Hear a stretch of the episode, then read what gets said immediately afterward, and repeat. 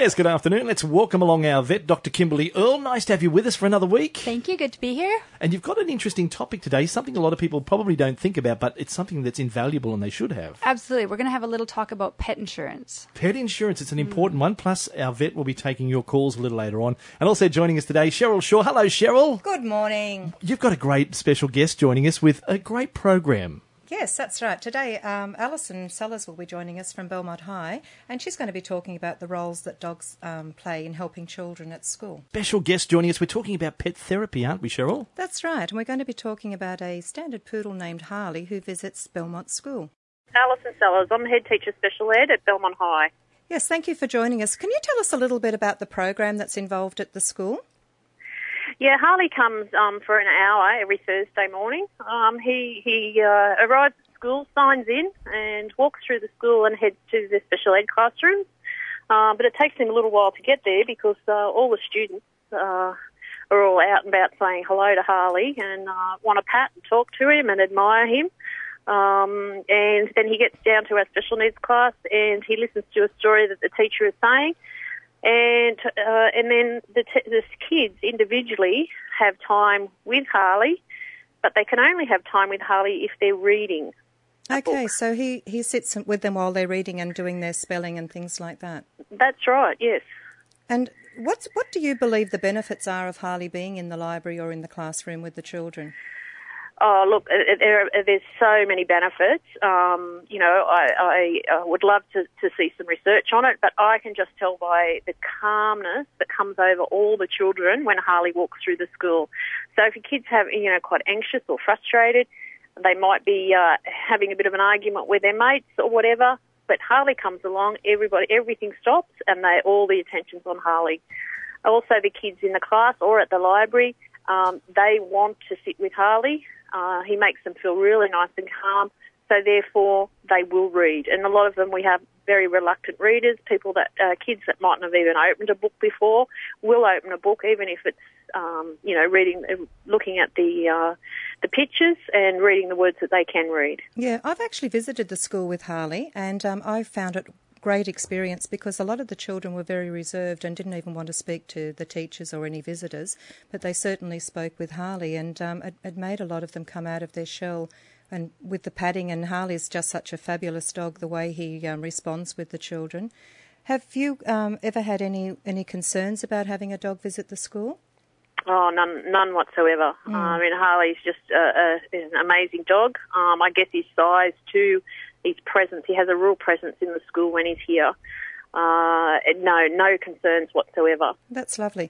Harley, um, also, I know he gets his nails painted, and I, I remember a time that the students um, were shown that he had the flags of the world on, and they were picking out where um, Harley came from, which was ra- rather an interesting story.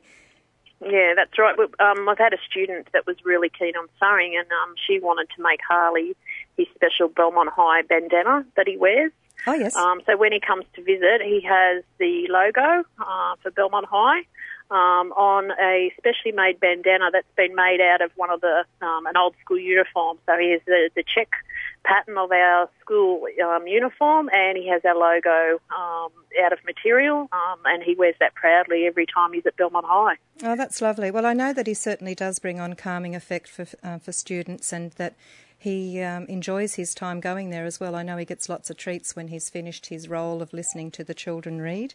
And um, I encourage everybody to, to think about if they've got a dog that could be suitable to think about helping out in um, and joining this program because it certainly is wonderful for the students to be able to read to a dog. It, it cuts down those barriers that they feel embarrassed, I believe.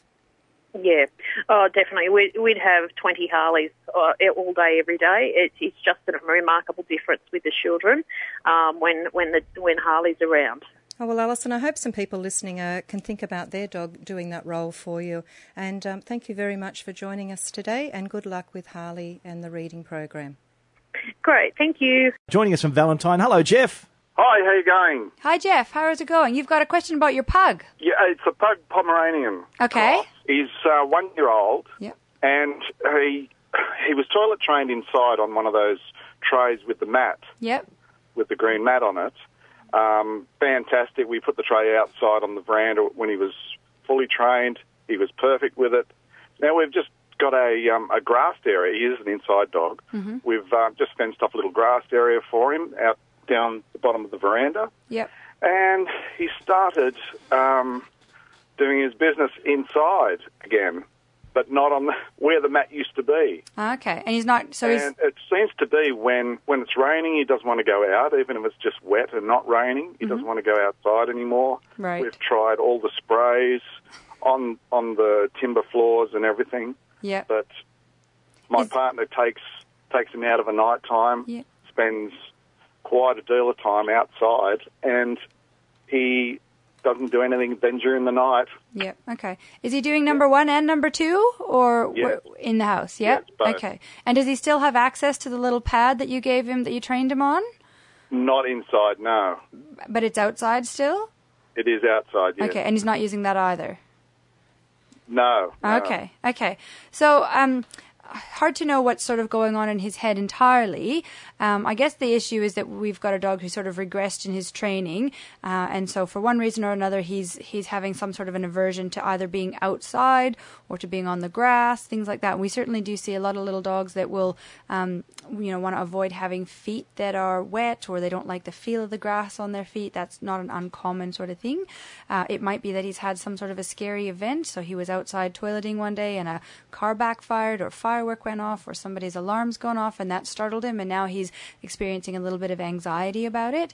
Um, the really important thing is we want to try to not let him practice the bad behavior that we don't want. So uh, in these sorts of situations, I usually tell people to to backtrack to sort of crate training, which is what we often recommend for puppies, where you have a nice small enclosed area. When he's in the house and he's not being directly supervised, he needs to be locked into that crate.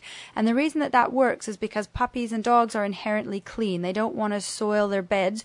Um, it needs to be a crate that's small enough that he doesn't feel like I can sleep comfortably comfortably on one side and then move to the other side and use it as a toilet. So something, you know, for a pug dog, you'd be looking at something, um, I don't know, 90, 90 centimeters by 60 centimeters, something along those, that, that diameter, so that he can get in, move around, lie down and be comfortable, but not so big that he feels like he can separate himself um, from the bed and, and use it as a toilet.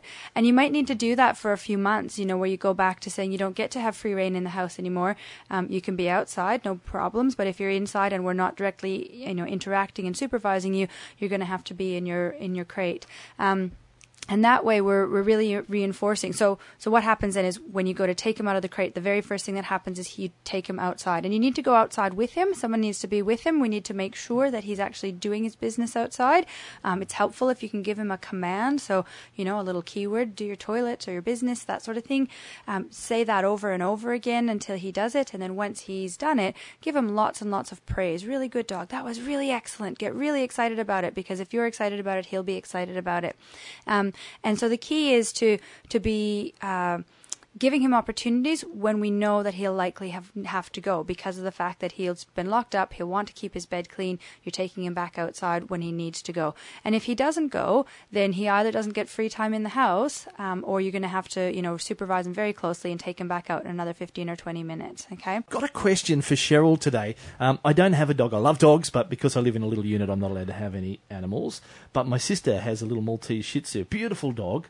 But when she washes the dog, cleans it, gets a towel and really buffs it up to try and dry it off, puts the dog down, it runs straight out on the grass, shake, shake, shake. Then it rolls all over the grass and into the dirt. And my sister goes, "Why? I just cleaned you. Why are you going in the dirt and that? Why would this be, Cheryl?" Oh, part of the thing is the dog feels really great after it's had a bath, so it's just expressing how good it feels about it. But it's getting dirty again. Oh, well, I think your sister's going to have to quickly grab the towel and dry, and then use the hairdryer to dry the dog oh, completely. That won't scare them.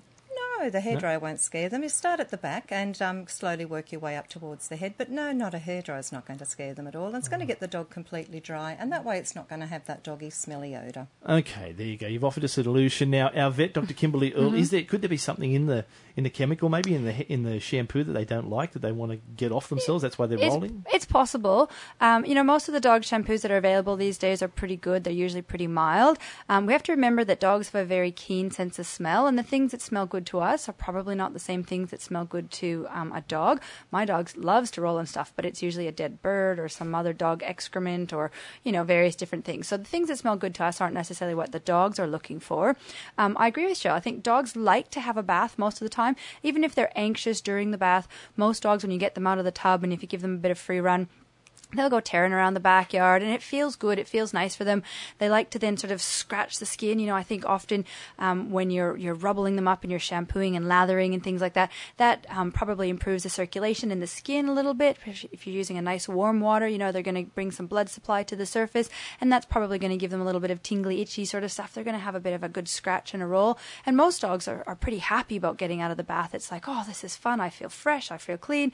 And what are you going to do? You're going to go roll around and have have a bit of fun. So um, it's occasional. We, occasionally, we will see dogs that have um, irritated and inflamed skin, and those dogs are really, you know, quite itchy. Um, but you, those are a little bit different from the sort of healthy, normal skin dogs that are just going to go and have a bit of a roll and a play. And um, yeah, I, I, suspect that a lot of it is trying to cover up that floral scent, which they're probably not that thrilled about. Well, let's we talk like. about that, Cheryl. What do you use? Different uh, scented uh, shampoos or cleaners for the dogs? What do, do you have different ones? Well, we don't use any shampoo that contains a fragrance, so Right. we're really uh, we try not to upset the dog.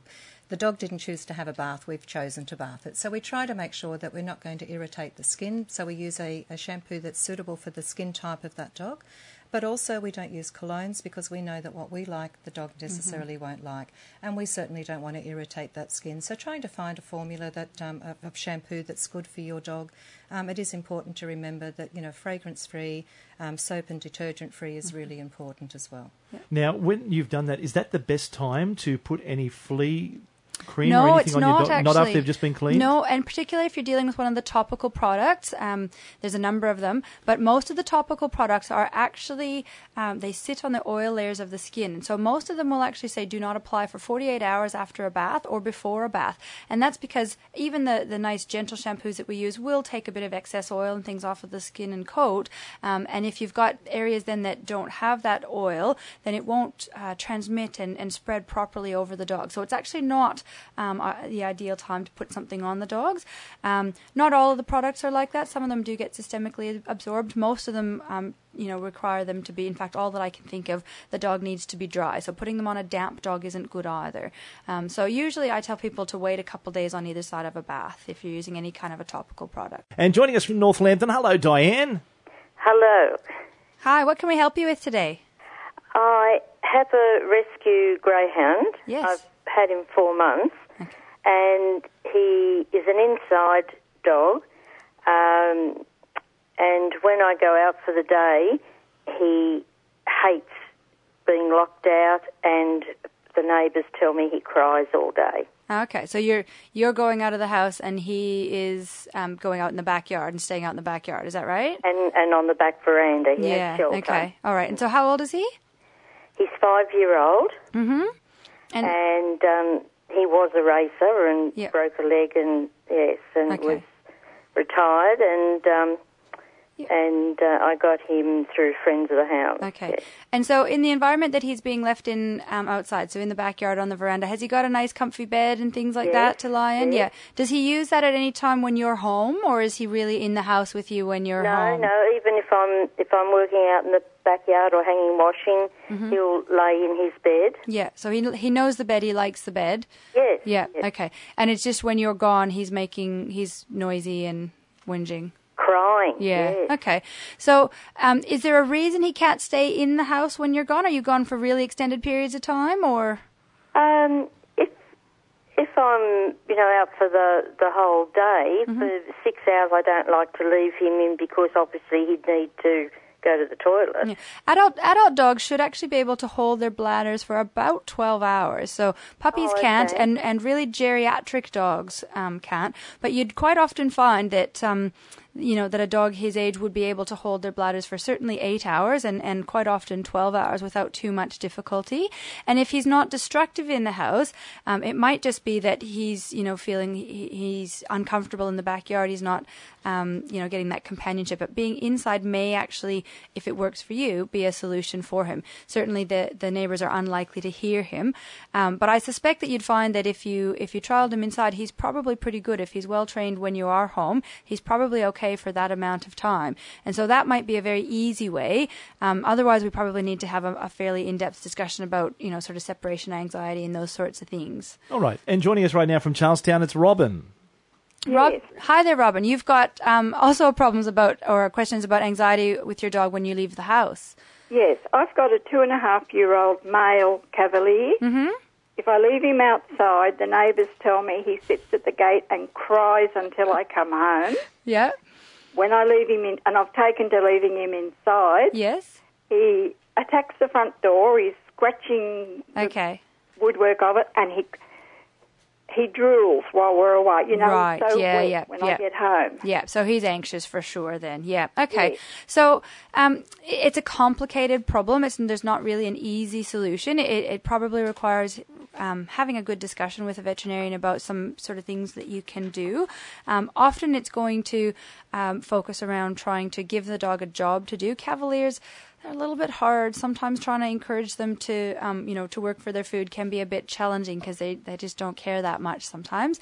Um, No. It's quite possible that he may be one of these dogs who needs to have a little bit of pharmaceutical help to try to reduce the anxiety so that we can uh, aid the learning of him, you know, so that he can become more comfortable. And we do sometimes even use crates for these little guys.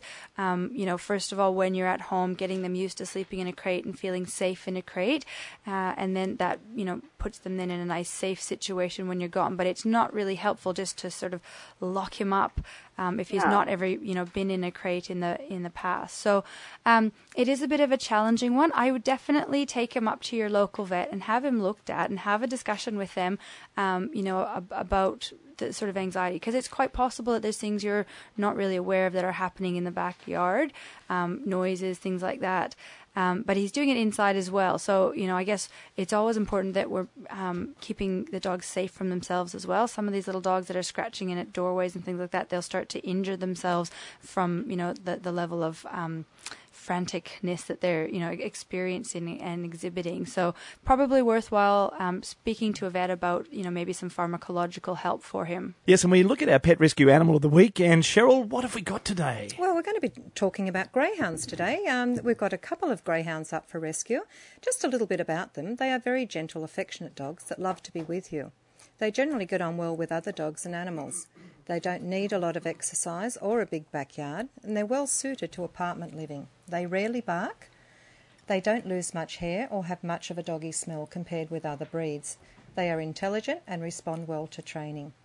They are generally good around children and of most ages. And Buff is one of the dogs that's up for adoption today. He's a gorgeous three year old greyhound. He's a very loving boy who's happy to do whatever you are doing. He's a very low energy dog, however, he does like a walk. Buff walks well on a lead and likes to go on a leisurely pace. Pace, sorry. He is also very content to struggle to snuggle on the lounge with you. He's a very clean boy, and being a greyhound doesn't have the usual smell which a lot of dog breeds do. Greyhounds are a very low maintenance breed and spend majority of their time sleeping or laying around watching the world go by. They are very loyal, devoted breed and live on human companionship. Wolf needs to be very much a part of of his family's everyday life. He would not do very well left alone in the backyard by himself all day. Buff will need access to both inside and outside of his new family's home, and even though he isn't a jumper, he will require secure fencing to keep him safe when you aren't at home. He would not be suited to a family who has pocket pets.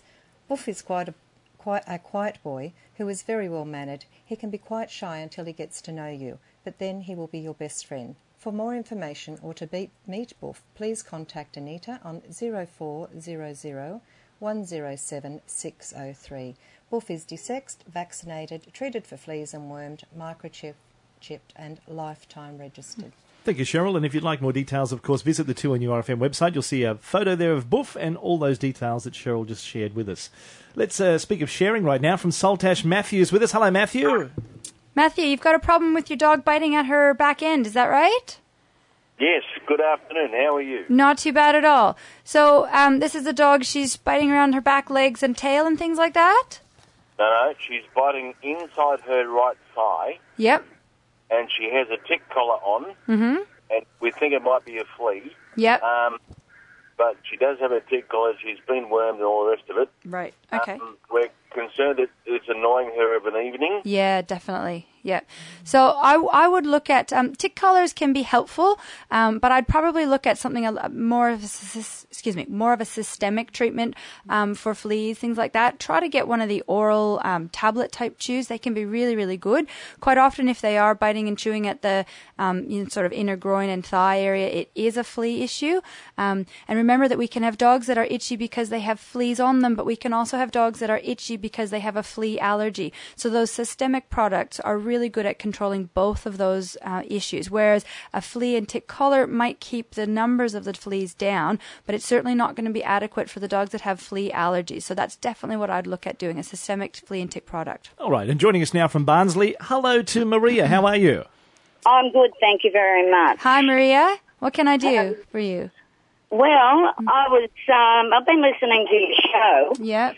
And over my 63 years, I've rescued a lot of dogs. Okay.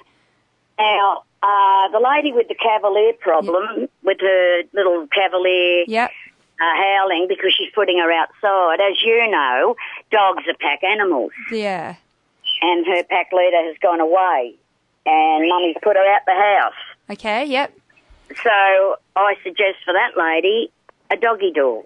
Right. That that dog's actually experiencing some problems inside the house at the same time.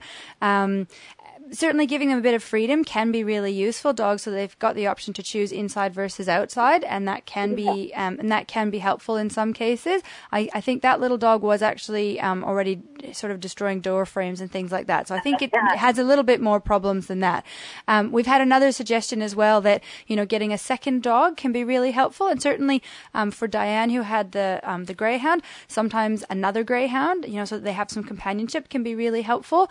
Um, doesn't tend to be necessarily as useful for little dogs like Cavaliers because they're really um, quite attached to their human um, pack rather than dogs. So not always the, the perfect solution there. But thank you for the suggestion. That is helpful. Yes, and that's what it's all about, trying to help you out, offer you a suggestion for the problem you've got with your animals. We do that every week as we have our vet here with us for Pet Chat, and we're almost out of time today. We wanted to talk about your topic, which was pet insurance, but we've taken so many calls that the time slipped That's by. all right. I'm back on the 2nd of December. We might have a chance to do it then. Please do hold that one because I 2nd. think it's an important topic, Yeah, and a lot of people really don't know do. about pet Yeah. insurance. I think they should know. So Yeah. thank you for today. Thank you. It's There's really our nice vet, Dr. here. Kimberly Earl. Cheryl Shaw, thank you so much.